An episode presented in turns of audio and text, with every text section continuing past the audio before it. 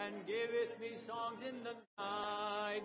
Redeemed, redeemed, redeemed by the blood of the Lamb. Redeemed, redeemed,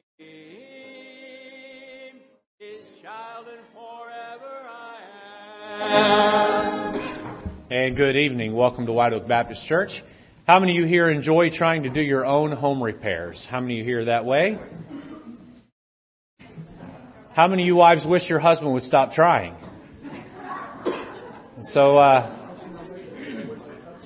we bought a house back in June, and our kitchen faucet it's been on the fritz since we bought the house. And so recently I was given a faucet for free to replace it with, and I got home yesterday from my visitation, and I thought, boy, this is a quick and easy project I can knock out. And 7 FaceTime calls the brother owns later, and a broken faucet, and water running all over the kitchen. The water to our faucet is now turned off, and I got to go to Home Depot in the morning and buy a new faucet. So. But the water, the rest of the house is on, so we're good. We're good to go. So anyway, if you struggle with it, take heart. Your pastor does too. Amen. And Brother Owen said to me, he said, "You make preaching look easy. I make plumbing look easy." And so praise the Lord for people that make plumbing look easy. Amen. And, good stuff. Hope you're having a good week. Hope you've had a good day today. How many of you took a nap this afternoon? Excellent. If I take a nap, I'm worth nothing the rest of the day, so I'm no good. I'm having a great day because the Patriots are losing right now. They just went up? Okay. Can you preach tonight? No. I am pulling for the Jaguars very hard. And if they lose, then I'll pull for whoever wins the NFC game in the championship. So it's all good. All right. Let's shake each other's hands. Again, be careful with the flu. Shake each other's hands. We'll come back to that chorus in a moment.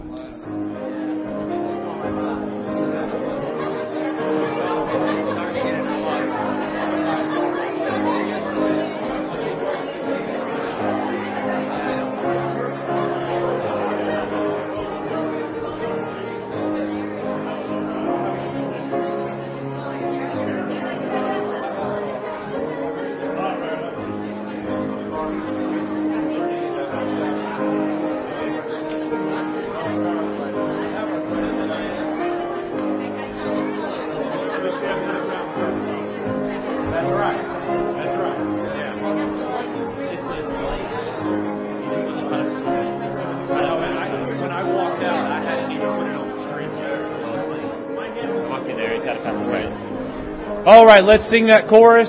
Here we go. Redeemed, redeemed, redeemed by the blood of the Lamb. Redeemed, redeemed, His child and forever I am. All right, before we go to the Lord in prayer, just this reminder, if you Patriots fan checks the score, that automatically means you're going to lose. So keep your phones in your pockets. Amen. All right. Excellent. Pastor Dave, if you would come open the service for us in prayer. Let's pray. Dear Heavenly Father, thank you for today. Thank you that we can have fun in God's house. We know that the Psalm says, I was glad when they said unto me, let us go into the house of the Lord. Pray, Lord God, that tonight we would enjoy being here, enjoy being in your presence, enjoying hearing your word, enjoying lifting you up in song. That everything we do tonight just be a joy as we get to be counted as a child of God. And we love you, Lord. Pray to God again, your hand will be upon this service specially. Praise in your name. Amen. You may be seated. You know, people are always looking for loopholes. And Pastor said if the Patriots, if you're a Patriot fan and you look at the score, then they're going to lose. What if you're a Jaguar fan? What? I wonder what happens then. But anyway, let's turn in our hymnals again to hymn 118, The Way of the Cross. We'll sing the entire song, hymn 118.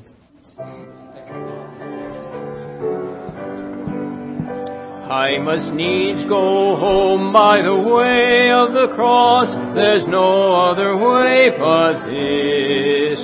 I shall ne'er get sight of the gates of light if the way of the cross I miss. The way of the cross leads home. The The way of the cross leads home. It is sweet to know as I onward go. The way of the cross leads home. Number two. I must needs go on in the blood-sprinkled way, the path that the Savior trod. If I ever climb to the heights sublime, where the soul is at home with God. The way of the cross leads home. The way of the cross leads home. It is sweet to know as I onward go. The way of the cross leads home. Number three. Then I bid farewell to the way of the world, to walk in it nevermore. For my Lord says, come, and I seek my home, where He waits at the open door. The way of the cross leads home. The way of the cross leads home. It is sweet to know as I onward go. The way of the cross leads home. All right, ushers, you can make your way forward. See a few people here that are visiting with us this evening and just want to take a moment and recognize them. We'll start back here, Brother Scarpetti. Why don't you introduce your guests for us tonight?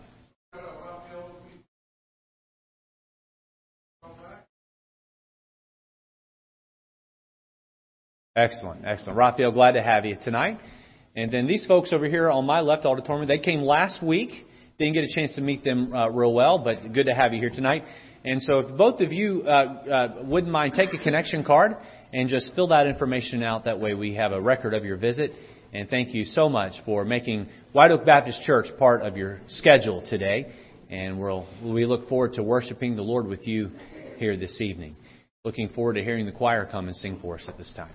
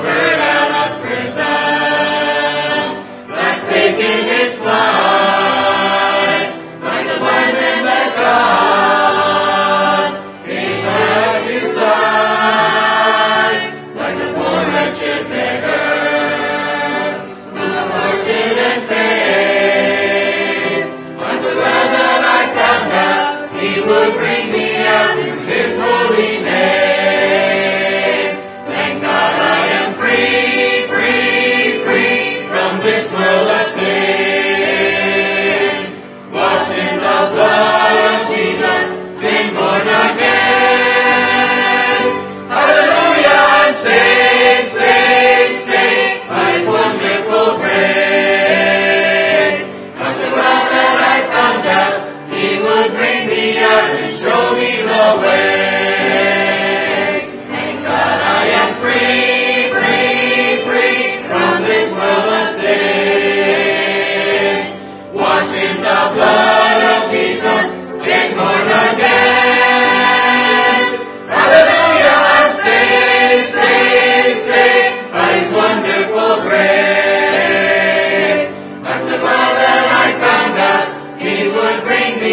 and show me the way.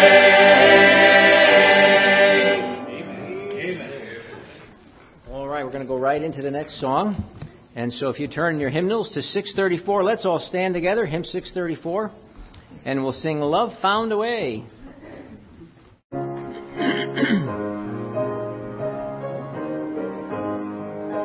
Wonderful love that rescued me, sunk deep in sin, guilty and vile as I could be, no hope within.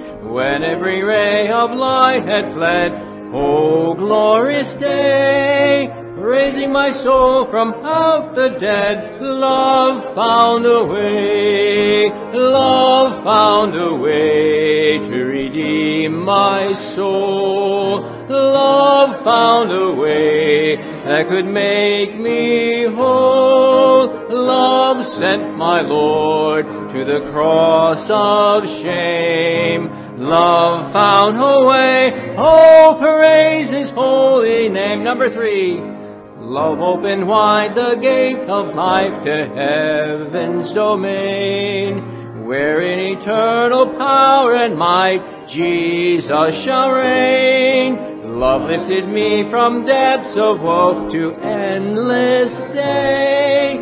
There was no help in earth below. Love found a way. Love found a way to redeem my soul. Love found a way that could make me whole. Love sent my Lord to the cross of shame. Love found a way, oh praise His holy name.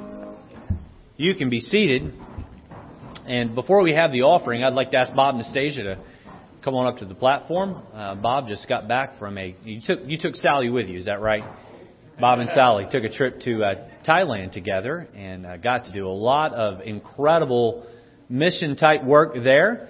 And I wanted Bob to come tonight, take 5 minutes or so, and just share with the church, 5 to 7 minutes, share with the church just some information about his trip, some of the things they got accomplished, and some of the blessings that they saw. Bob, this past week, had a health scare. He was in ICU for 4 days, and we almost lost him. But he came out, and you know what they say, what doesn't kill you makes you stronger. So, man, you're one strong cookie now, aren't you? So, looking forward to hearing your testimony tonight. Love you, Bob. Appreciate you. All right. I'm going to stick to the script here so I can get done. We are very thankful for your prayers while traveling in Thailand. The Lord has blessed us in many ways while ministering to a group of 120 students and 46 adults from the village. We also met 2 Thai pastors who had asked me to preach and Sally interpret in Thai. We had met up with 6 pastors. They were second and third generation of Christian and Missionary Alliance and 2 independent Baptist pastors. The children received the gift bags that Sally and the ladies in the village had prepared for them, including school materials, toys, goods, and John and Romans. We also gave them a DVD of the life of Christ, and everyone received one of those. Romans and the gospel tracts. By the way, the John and Romans is for the children type, and they read them. They really praise those books. They're very thankful. They also enjoyed good meals as we celebrated the Christmas story and songs, fun games, and memorizing John 3:16. The 2 village chiefs had helped us organize the school hall for the event. Then we traveled up north to preach at the church where Sally's relatives attend in Chiang Mai. We had the privilege to attend a graduation ceremony of our pastor friend, and we were again invited to return by 2 pastors next year to start up a new ministry of the gospel up country, possibly early December or March for lower airfares. What I do want to say is we're planning to start 2 churches. We had this initiation with the students and the school, and the pastor was impressed that he saw all these people come. And so it's the starting of a church. And so we're going to start two churches there. We're going to start the New Jerusalem Baptist Church in the village, and we're going to start the Haven Baptist Church in the city. Now, the reason for that is there's a highway to Laos. I went to Laos, communist Laos, and I saw that China had bought the property, huge amounts of property, or not buy it, but release it, for 99 years. They're building a huge sales complex for business and so on. The Thai government also went over there for $49 or 49 years, and they're leasing out a whole bunch near China. So both of these two bridges, and the bridge where we are, and the bridge over near Udorn. So these are going to be very popular. Our city has already tripled.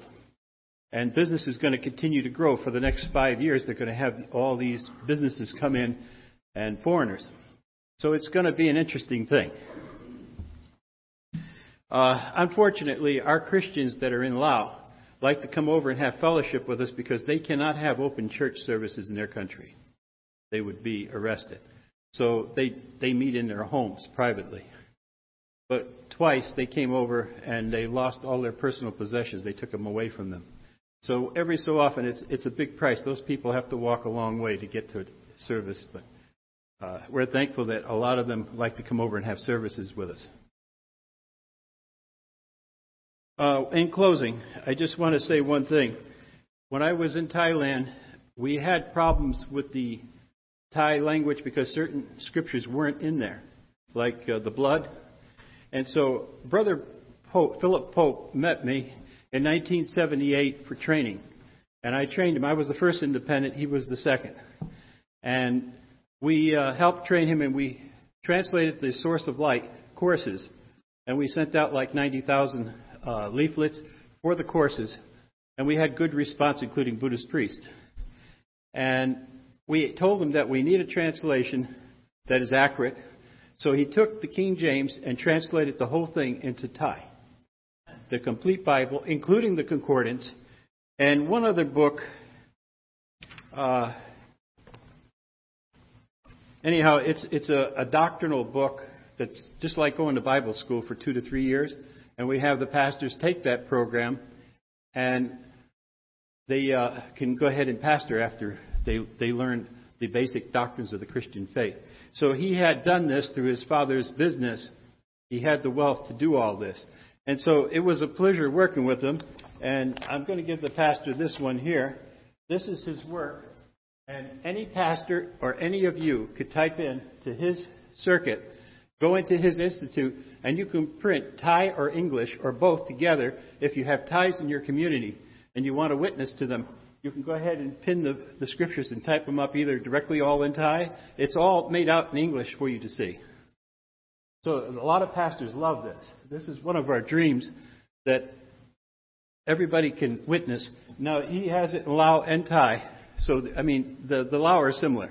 There's a couple words, like you tell them to go right, it goes left. but basically, they're similar.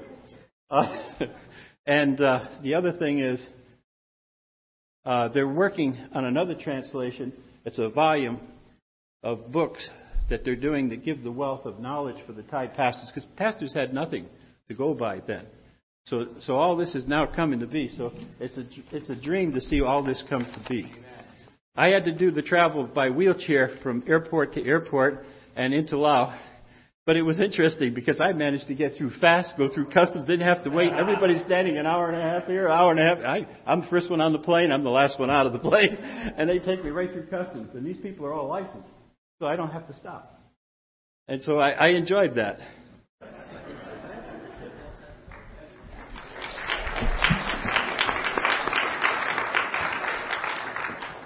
I will leave this on the back table in the lobby so that anybody who wants to look at it and figure out how to access this website can do that after the service. Ushers, you can go ahead and come forward to collect our offering this evening. And just a reminder about our Valentine banquet coming up at the Oranoke Country Club on February 10th. That's a Saturday. It's at 6 p.m., $60 a couple. And so that is for both married adult couples and dating adult couples. So come and take part of that. And we'd love to have you. And all the other announcements, please check those out in the bulletin. And I would encourage you to turn your attention to the screen instead of daydreaming during the offering. Amen? All right, let's pray for as we collect our tithes, offerings, and faith promise giving. Brother John Sanchez, if you would pray for us.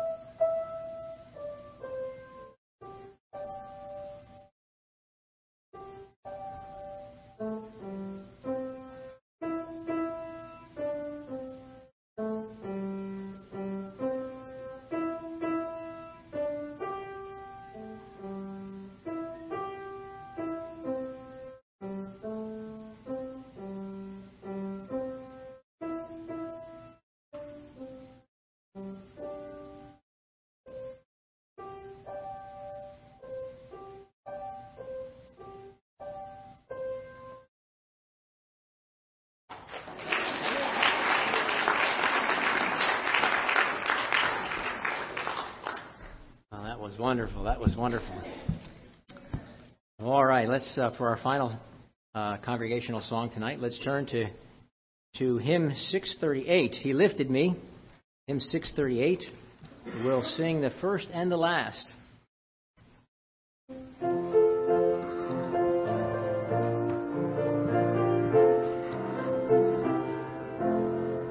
In loving kindness, Jesus came, my soul in mercy to reclaim. And from the depths of sin and shame, through grace he lifted me.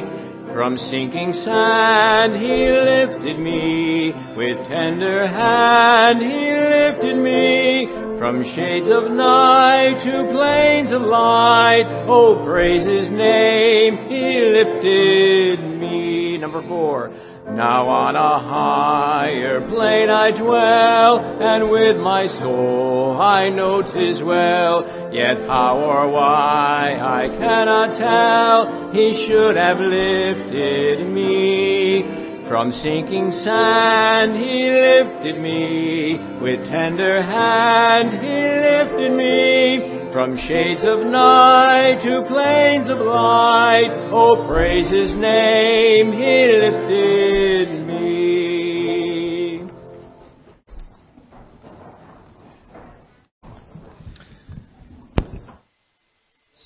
Oh, I got to get my mic on here. Just a moment.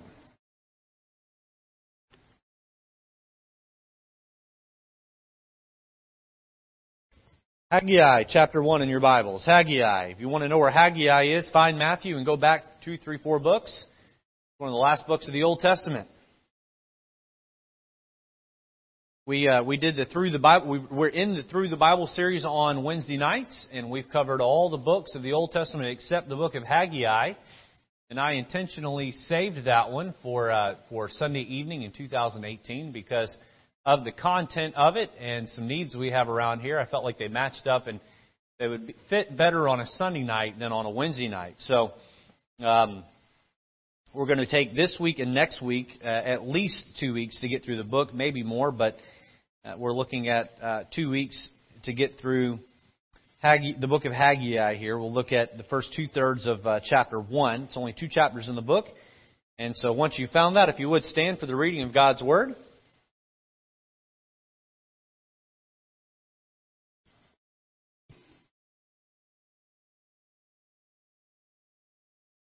Bible says in verse number 1 of chapter 1, in the second year of Darius the king, in the 6th month, in the 1st day of the month, came the word of the Lord by Haggai the prophet unto Zerubbabel the son of Shealtiel, the governor of Judah, and to Joshua the son of Josedek, the high priest, saying, Thus speaketh the Lord of hosts, saying, This people say, The time is not come, the time of the Lord's house should be built.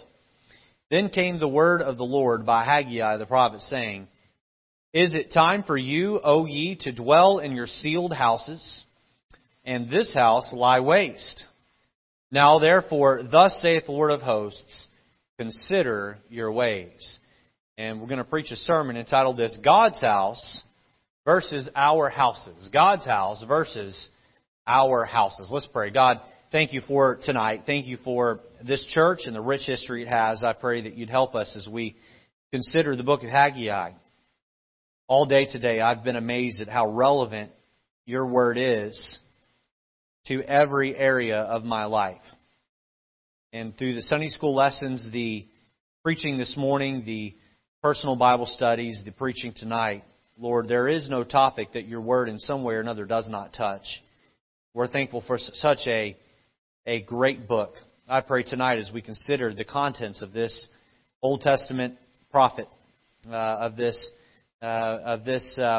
writing there to the people of Israel, that we would take things from it and parallel it to our church and our time. And Lord, we'd be motivated to serve you.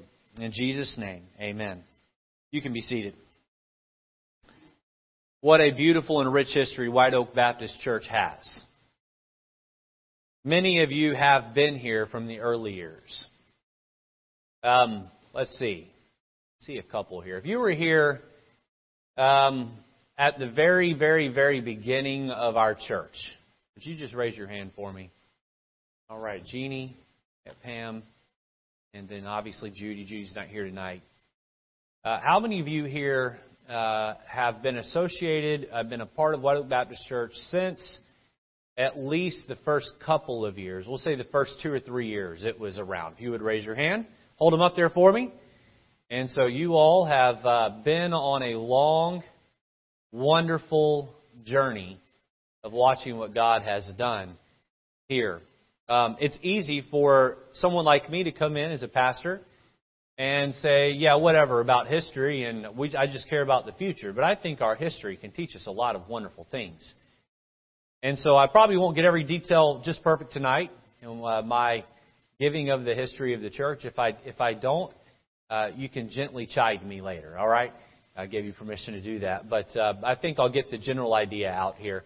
God moved Barry Brown to the city of Stratford back in 1979. He moved here from the suburbs of Atlanta, Georgia, strictly for the purpose of beginning a Bible-believing salvation station for the city. He arrived in the city of Stratford. He was on a tour of looking at various cities in the Northeast in which he could start a church. And he was coming down, I believe he said he's coming down Nichols Ave. And I think he said all the leaves were off the trees there. And he was able to see across Stratford. It was a manufacturing town, and he had a background that he felt like fit well with the city. And so he pulled off and he went to a payphone. You all remember payphones, right? Younger generation going, huh? What's that? Brother Brown and I were in the airport waiting for our flight. I think we were in Newark. And they had a bank of payphones. And all of them said out of service. So no longer being used. They just hadn't taken them off the wall yet. Stopped at a payphone and he looked up in the I guess the yellow or white pages there for Baptist churches in the Stratford area. He found a couple of them. And he called and got the secretaries on the phone. And he said, do you know what it means to be born again? And one of the secretary said, I have no idea what that means. And the other secretary said, I think somebody came through and talked about that like a couple of years ago, but I'm really not sure. And he said, boy, this city needs a church. This city needs a Bible-believing, Bible-teaching, Bible-preaching church. And so it was settled in his mind then that he was going to come to Stratford. So 1979, he moves here, and he begins to knock doors. He begins to invite folks. The church began April 6th, 1980. That was the Resurrection Sunday God provided the Connecticut Building Institute property. Is that right? Is that what CBI stands for? What's CBI stand for? That's what I meant to put down. Misprint here. Connecticut Business... I told you I was going to mess something up. And you all are not chiding me gently here. It's okay. So the Connecticut Business Institute, otherwise known as the CBI building, as a great location to hold its services. And so many of you used to come early and stay late to see the rented room turn into a church and then back into an office building as you left. For many years, great prayers were made and funds were raised, little at a time, so that the church could prepare to buy its own building.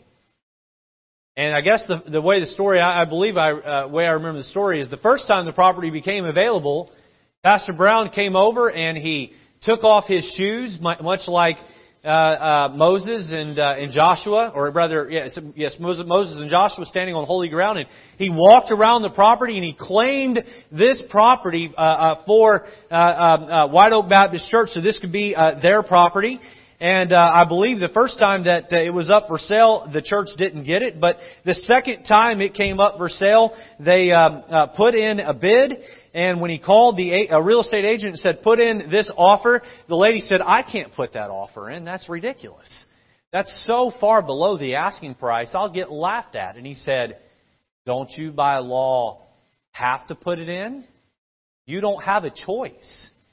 And, oh, okay, you know your law. So she put it in, and he got a call, I believe, on a Saturday morning. Is that right? Saturday morning, I believe. And on that Saturday, the lady, the real estate agent called and said, these sellers want to meet with you. He turned and looked at his wife, Lynn, and he said, I believe we've just bought a church building.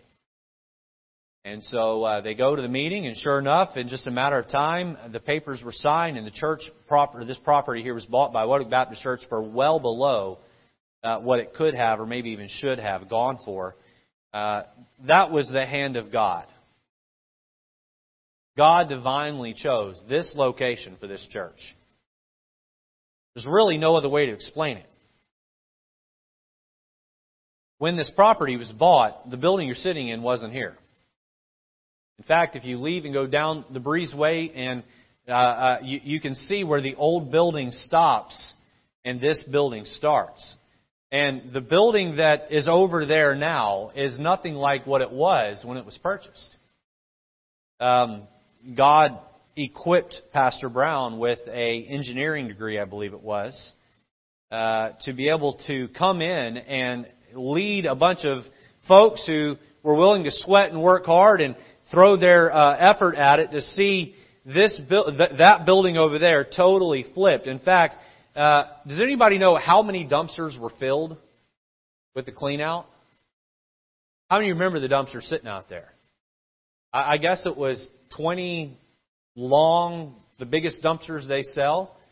And if you go upstairs into my old office, it's a really tiny room. That my office was really tiny. Now I'm down here, I got a little bit bigger of an office. But all of the building were rooms about like that, so I was told. Many of those walls are made out of concrete. And what it was, this was a special needs, that over there was a special needs school for the longest time. And so the idea was a bunch of little rooms, and so you have more one-on-one type interaction. But as the building decayed and management got worse, they would fill a room up with trash, they would close the door, and they would leave it. And so when the time came to turn that building around into a church, there was clearing out of Diet Pepsi cans and McDonald's bags and, McDonald's fries that still haven't molded that are like 6 years old. Because McDonald's fries don't mold, right? I almost made a joke about being preserved. You need to eat more McDonald's this morning, but I left that one alone. I couldn't help myself tonight. And so a lot of work went into getting that building renovated and turned around. In fact, the old auditorium upstairs, which is now the fellowship hall, that looked nothing like it did when the building was bought. A lot of tender, loving care was placed into it. Brother Verone told me a story this week in our travels that I guess there was a support beam that was being put in place that had been lifted up, and the thing began to wobble, very, very heavy beam. And it fell from all the way up to the ceiling and hit the ground. And had it gone through the floor and all the way down, very likely the whole building could have collapsed. But that building hit the ground and did not pierce the floor, and everything is A-OK. I guess it's been checked out by structural engineers, and everything's OK. That was God. I told him, I said, God probably put his hand under it and helped kind of lay that down to keep that from happening. A lot of work went into getting that building turned around and ready. And then around the year 2000, God began to move in the heart of Pastor Brown to see the church build this building that we are now in. Many of you that are here, you reached deep into your pockets and your bank accounts, and you gave generously so that the house of the Lord could be beautified, and we could have a respectable place to worship corporately as the church was growing. A place where the gospel could be preached, a place, and still is preached, a place where the spiritually sick can be given the medicine of God's Word. Let me take you back to a very similar set of circumstances. The year was 520 BC, or 520 years before Christ was born. The Israelites had returned home to their native land from Babylonian captivity 18 years prior. Now, right when they arrived, they began to rebuild the temple. The Babylonians had destroyed Solomon's temple, so they began to rebuild the temple right after they arrived. But the nobles of that land, who had ruled the Judean province under the authority of the Persian Empire, wrote letters back to Syria and caused the construction to cease. And so you have this half-built temple that's just shut down by the Persian government under a new ruler after Cyrus had quickly passed, and the next guy came on, and basically the nobles' letters were, hey, you don't know what you're letting happen here. The Israelis, they have a rich history, and you need to look back in your history books, and you'll see that they once ruled the world, and that they were once a large government, and if you let them get this temple built, and you let this get off the ground and get going, they're one day going to come and conquer you. And so through these spear tactics, the Persians came in and shut down the building of that second temple for a short time. The people now began to gather and build their own houses while the house of God sat in disarray. There came a point in time where construction of the temple was both permitted and encouraged. But the people sat idly by, working to better their own living conditions while ignoring the house of God. Now, we're going to take at least the next two Sundays and go verse by verse to the book of Haggai. Tonight, we will look at four thoughts as we consider the beautifying of the house of God back in their day, and then apply those truths to our church here in our day.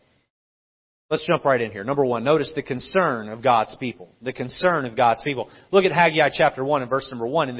In the second year of Darius the king, in the sixth month, in the first day of the month, came the word of the Lord by Haggai, the prophet, unto Zerubbabel, the son of Shealtiel, governor of Judah, and to Joshua, the son of Josedek, the high priest, saying, Thus speaketh the Lord of hosts, this people say, the time is not come, the time that the Lord's house should be built. Then came the word of the Lord by Haggai, the prophet, saying, Is it time for you, O ye, to dwell in your sealed houses, and this house lie waste? Now, what were the people's concern? The people's concern was beautifying their own living space. They wanted remodeled kitchens and renovated bathrooms and rustic-looking living rooms, or whatever the style was back in that day, right? And so they were spending a lot of time putting on new roofs and beautifying their own homes, while the house of the Lord, where God was supposed to dwell, laid in waste. Now, I did some research for the message tonight, and I found that in 2018, the average kitchen remodel in the U.S. can run anywhere from $15,000 to $20,000. $15,000 to $20,000. Brother Var, does that sound somewhat? Not in the Northeast. What's the cost average around here to get your kitchen remodeled? $35,000. Okay. Let me ask you a question tonight. I don't want you to raise your hand. I just want you to think about it. You ever remodeled your kitchen? It's a good thing to do. You don't need to feel guilty about that. All right? Angel and I are looking at remodeling ours soon. It's a good thing. Some of you are going, I wish my husband would remodel a kitchen. Stuck in the 1990s or the 1980s. You live that day, you say the 1970s? You got a big mouth. No. Did I say that out loud? It's true. She knows it. And her kitchen is stuck in the 1970s. But the rest of your house is really pretty. The average bathroom remodel in New York State, it's $35,000. In the state of Mississippi, it's $14,000. Anybody want to move to Mississippi? I have a range here of anywhere from $12,000 to $20,000. Obviously, the more elaborate you get, the more it would cost. How many of you guys like watching those reality TV type shows on HGTV? The Fixer Upper, the House Flip. I enjoy watching those with Angela. I don't generally watch them by myself, but I enjoy watching those with her. And you'll see someone buy a home and put anywhere from $30,000 to $200,000 in remodeling the house so that the home is fashionable and tailored to the new homeowner's finest of preferences. And again, there's nothing wrong with that. Nothing wrong with that. But we see that the people were concerned about their own homes. That was their concern. Number two, let's segue into that. Segues into number two here. The condition of God's house. Look at verse 4. Is it time for you, O ye, or O all of you, to dwell in your sealed houses? In this house lie waste. Now, what does that word sealed mean? It's not spelled the way that maybe we would spell sealed in 2018, but it means almost the same thing. That word sealed is found 6 times in the Bible in its original language form. 3 times it is translated covered, twice as sealed as it is here in this passage, and once as seated. And the idea here is roofing. Eric, this is what you've done for many years. God has blessed our church with many wonderful craftsmen. We've got a master carpenter. We've got a master electrician. We've got a master plumber. We've got a master roofer. I don't know that's an actual profession, but he might as well be one. I'll deem you master roofer of the church here. What this was saying, and this is very important, all right, this is very important. You all have taken the time to put roofs on your own houses and complete them, while my house has no roof on it. Haggai is telling them, your houses are covered and roofed. And clearly, if you look back at the verse, it is time for you, O ye, to dwell in your sealed houses, and this house lie waste. My house, your houses have roofs on. My house does not. You say, Pastor, what is the qualification for me helping to improve the house of God? Do you live in a dwelling that has a roof on it? Well, then you qualify according to this. Now, you could also make the argument that to the degree that their homes were, God wanted His house on the same level, and that's fine. God's house lay in shambles while their houses were pretty. Now, let me ask you a question. How would you describe our property here at the church? I would say that it's functional. Functional, right? The roofs don't leak. The heat and air conditioning systems work. Now, for a third world country, our church would be the nicest building in many of their towns in its current state. But we're in Stratford, Connecticut, right? Brother Bob, if we could take this building and drop it to Thailand. I've been to Peru. Peru's a wonderful country. But the church building we walked into didn't look anything like this. And I took my wife's family on our church website, not here, another church, and the picture on the front of the webpage was the lobby there of the church, and again, not the prettiest church lobby in America, but I felt embarrassed showing them where I worshiped, considering the building that they were in. With that said, while our building may be really pretty for a third world country, we have not been called to reach a third world country in the U.S. We've been called to reach Stratford, Connecticut. Okay? And if we're going to reach the people of this community, then they need to be able to respect and feel comfortable inviting their friends to our church. You all agree with that statement? They need to feel like, okay, I can bring my lawyer buddy here. And hey, they're not going to walk in and go, whoa, this place needs some help. That doesn't need to happen. Now, keeping in mind that our church belongs to God, this is His property, and it is situated in a middle, upper-class neighborhood, keeping those two things in mind, let me show you some pictures, all right? We're going to go through these here. That's a picture of our parking lot. Anybody see a problem there? Anybody see a problem with that? Our next picture? That's another part of the parking lot. All right, next picture. Yet another crack that runs through it, all right? This picture here I took because I'm showing you that our lines are gone. Now, you can kind of see them there. That's not good. That's not good. By the way, while we're talking about the parking lot, I meant to say this before. I need more of you to park at the commuter lot. All right? Let me give you a list of people I would really strongly prefer park there, okay? If you are on the pastoral staff, I need you to park on the commuter lot. If your spouse comes in a separate vehicle, I need her to park there too. All right? If you're a deacon, I need you to park on the commuter lot. If your spouse comes separate, I need her to park on the commuter lot. If you're on the leadership team, please park at the commuter lot, all right? Now, I'm not trying to be mean about it, but today we had no parking spots available. Every spot was taken. What if a visitor had pulled in, circled the parking lot, and left? That could have happened. I don't know. That's why we have the commuter lot. So please help us with that, all right? We're back on point here. You can see our parking lot needs some help. So that's why we're going to work to remodel the parking lot. And we're trying to raise that $20,000 so that we have a parking lot that is respectable for a upper middle class neighborhood. If our neighbors, many of which are very well-to-do, were to pull in our property, they'd go, oh, my goodness, this thing needs some help. And let's be honest, it does. All right, put the next picture up there for me. This is our church sign. All right, put the next picture up. You see the wood that's rotting there?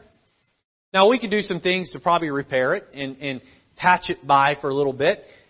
If you're pulling up and you see it from a distance, you wouldn't know that's there, but I go out and look at it regularly as I'm walking the property, and there's a phrase, MBWA, or rather, MBWA, managed by walking around, so I like to do that.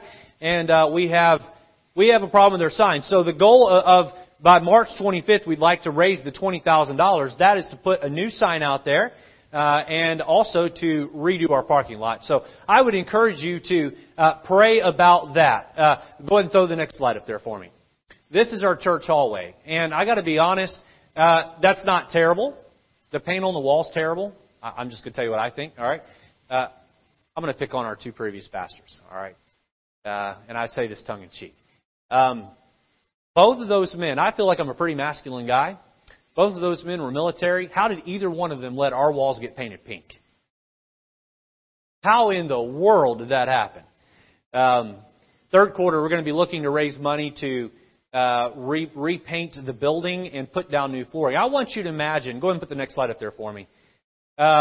You see the two colored tiles down. That's why the carpets are there, to cover up the two different colors of tile. And the reason why it's two-tone is because we could not find the original color tile, so we had to put the other color down, and the carpets are there to cover it. Now, let's imagine that hallway there, instead of having the tiles down, had a high-quality, high-traffic, weatherproof laminate floor down. Wouldn't that look a lot better there? Wouldn't that fit the neighborhood we're in and the people that visit our church? All right, go ahead and put the next slide up. This is our kitchen. All right, one more slide here. Needs some help, doesn't it? Needs some help, doesn't it? Now, I'm not Haggai, and you're not the Israelites, and our church building is in much better condition than the temple was. I want to make sure I get that out here. But we got to do something. We got to do something. Number one, we looked at the concern of the people. It was their own homes. Number two, the condition of God's house. Number three, let's look at the call to consider. The call to consider. Look down with me at Haggai chapter 1, verse 5. Now therefore, thus saith the Lord of hosts, consider your ways. Consider your ways. Look down to verse 7. Thus saith the Lord of hosts, consider your ways. In this short two-chapter book, you find this command to consider 4 times. I'd say that God's trying to get our attention with this. I almost entitled the sermon, Consider Your Ways. I felt like my title was maybe a little bit more to the point I was making. But the command is around the idea of, first, consider the condition of your personal homes. Second, consider the condition of my house. Don't miss this here. Third, consider what it is that you can do to improve my house. All right? So first, consider the beauty of your home. Second, consider the beauty of my home. And third, look at what you can do to help make my home pretty. Now, I know some of you here, you don't live in the nicest house, and honestly, the condition of the church building is nicer than what, say, you have at your house. But nonetheless, we have a command as a group of people to beautify the house of God. Now, how did the people beautify the house of God? All right, let me give you a couple of thoughts here. These won't be on the screen, but I encourage you to write these down. Some gave financially. Some gave financially. And some here can give financially. Some can give financially. In fact, all of us, if we evaluate closely our finances, we can probably figure out a way to give toward making these repairs and beautifying the house of God. So some gave financially. Some gave of their labor. All throughout the Old Testament. Whether it was the tabernacle, the first temple, or the second temple, you find a whole large group of people who volunteered their time to beautify the house of the Lord. And I do believe that a laborer is worthy of his hire, and I would love to continue to pay out to people for their labor here at our church, but here is the request I'm going to make for 2018, all right? We are trying to raise a boatload of money to fix a lot of things around here. And the church is already tight on money, as many of you who are members here know.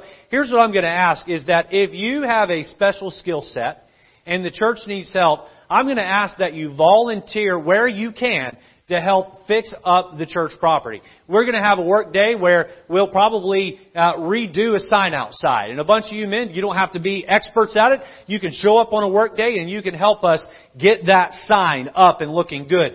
There may be a day where we do other things. We tear up old carpet and we paint walls, and you have some expertise in painting. You can show up and help us do those things. Just as the people gave of themselves voluntarily, both financially, gave voluntarily of their finances and gave voluntarily of their labor, we can do that as well. And some did both. Some gave financially and some volunteered. So I'm here to say today that if we're going to take care of God's house, this is God's house. It's where we gather, we worship, we serve. We are the church, not the building, but the building has been given to us by God, and we are to take good care of it. Now, let's notice number 4 here, and lastly, the chastisement of the neglectful.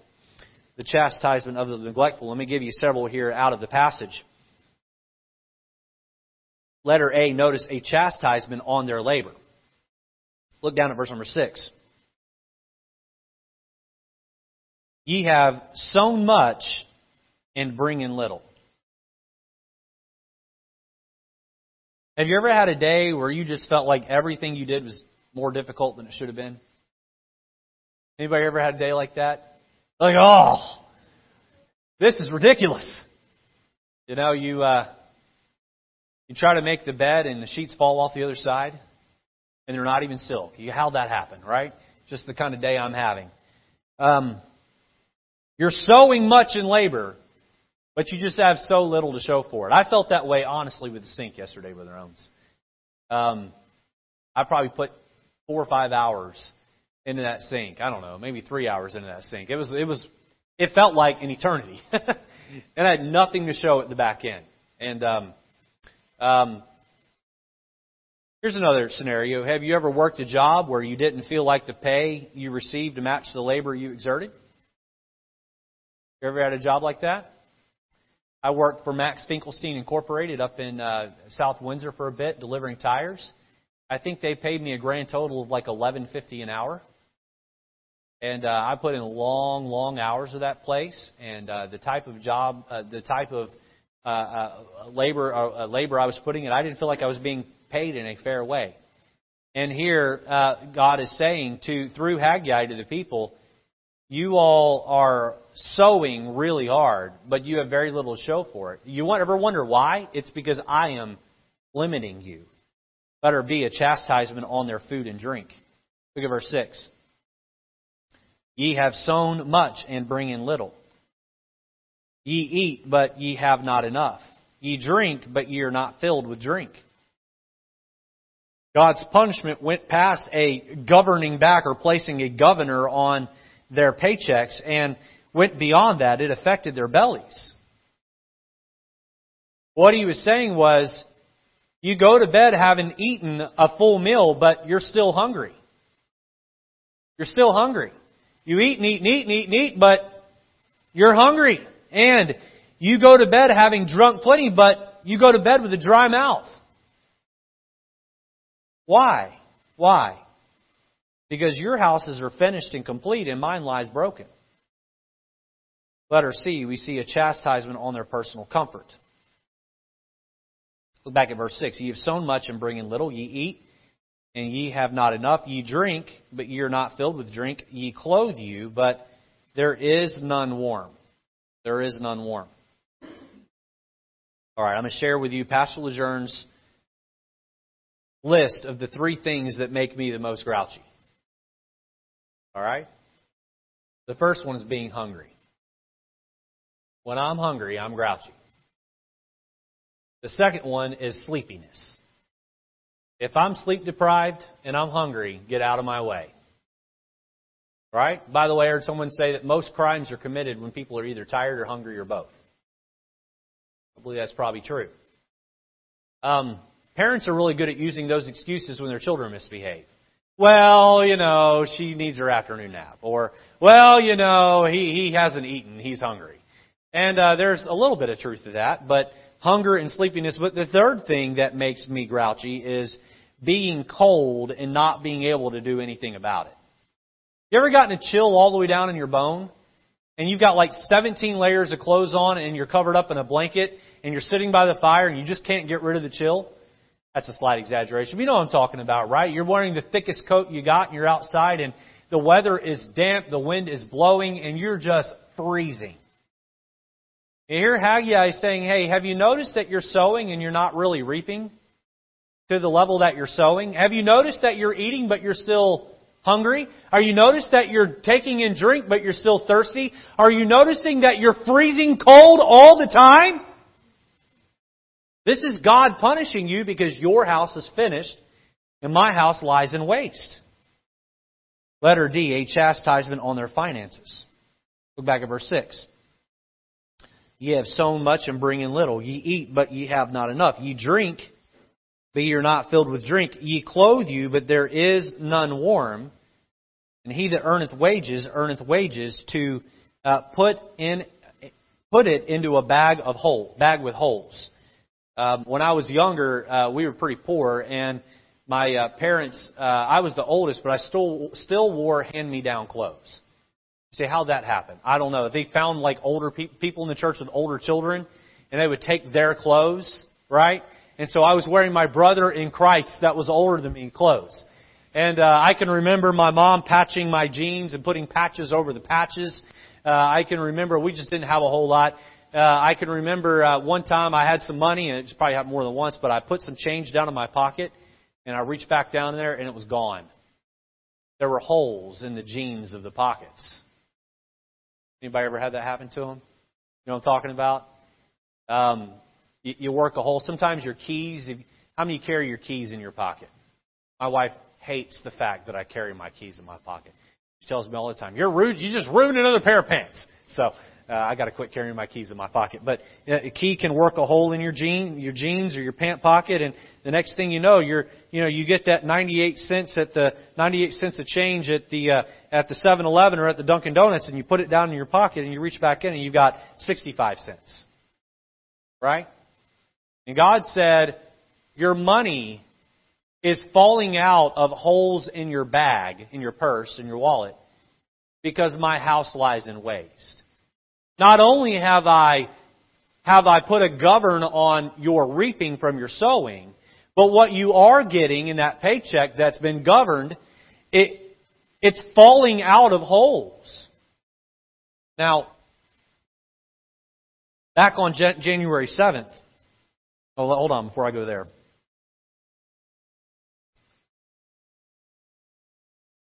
Practically, you know how this works, right? How your money falls out of holes. Your washer or dryer breaks out of nowhere. You're going along and all of a sudden kaput. And you're thinking, that thing's only a year old. And you know, it's so broken, you got to buy a new one. Or you're riding down the road and your transmission decides to seize and it's gone. And now you need to either spend $3,000 replacing your transmission, or you'll need to buy a new vehicle or a new used vehicle. Or out of the blue, you just get laid off from your job. Now, let me be careful here. If one of these things has happened to you recently, I'm not accusing you of anything. Okay? These things can happen to you if you're doing everything right as a Christian. But I do think we have to stop and ask ourselves this. Am I doing my part to take care of God's house? Am I doing my part? Now, in all fairness, I've been here since June of 2016. I've only preached on giving to the church twice. I've probably preached 300 sermons here. I've only preached on this topic 2 other times. I don't like preaching on this topic. But it's necessary. It's necessary. Back on January 7th, we talked about reaching the next generation. Part of reaching the next generation is to hand them facilities that our generation took care of. You all agree with that, right? How about it, Christian? We take care of our dwellings. Are we taking care of the Lord's? Are we taking care of the Lord's? Let's have our heads bowed and eyes closed this evening.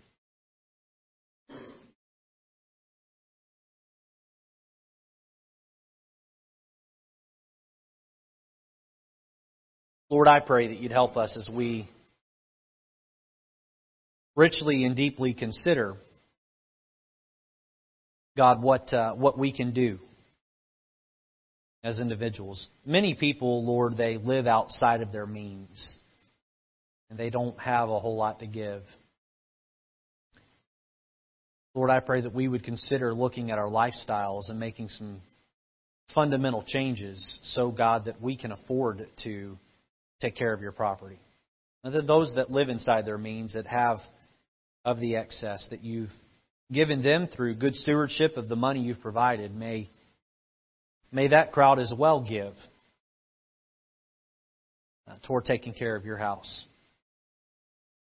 Lord, I pray that tonight we would richly and deeply consider the book of Haggai. We would consider this idea of handing down a property that is groomed and taken care of for the next generation. In Jesus' name, amen. Let's stand to our feet. The altar's open. I encourage you to come and kneel and pray. Talk to the Lord about the message this evening, or just about any need that you have in your life.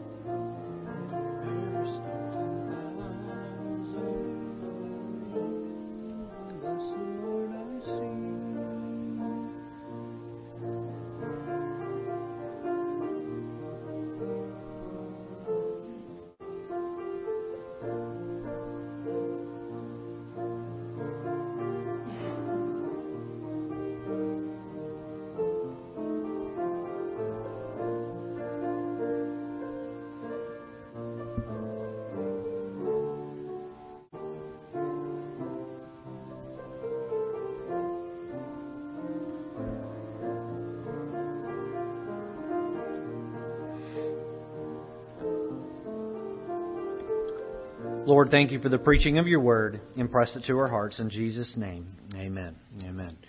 All right. Thank you for coming tonight. Thank you for being here. To those of you that are visiting with us, this is not typically what I preach. I hope you'll be faithful to church and come back and visit. I love, let me just say this where we were dismissed. I love how that the Bible touches every area of our lives, every one of them. Some of them are more fun to listen to than others, but they're all necessary. They're all necessary. Amen? So thank you for coming tonight. I hope you have a great week and that you keep Jesus first in everything you say and do. You treat each other with respect and kind and love. And I hope you can be back Wednesday night as we look at the book of Mark. God bless you. You're dismissed.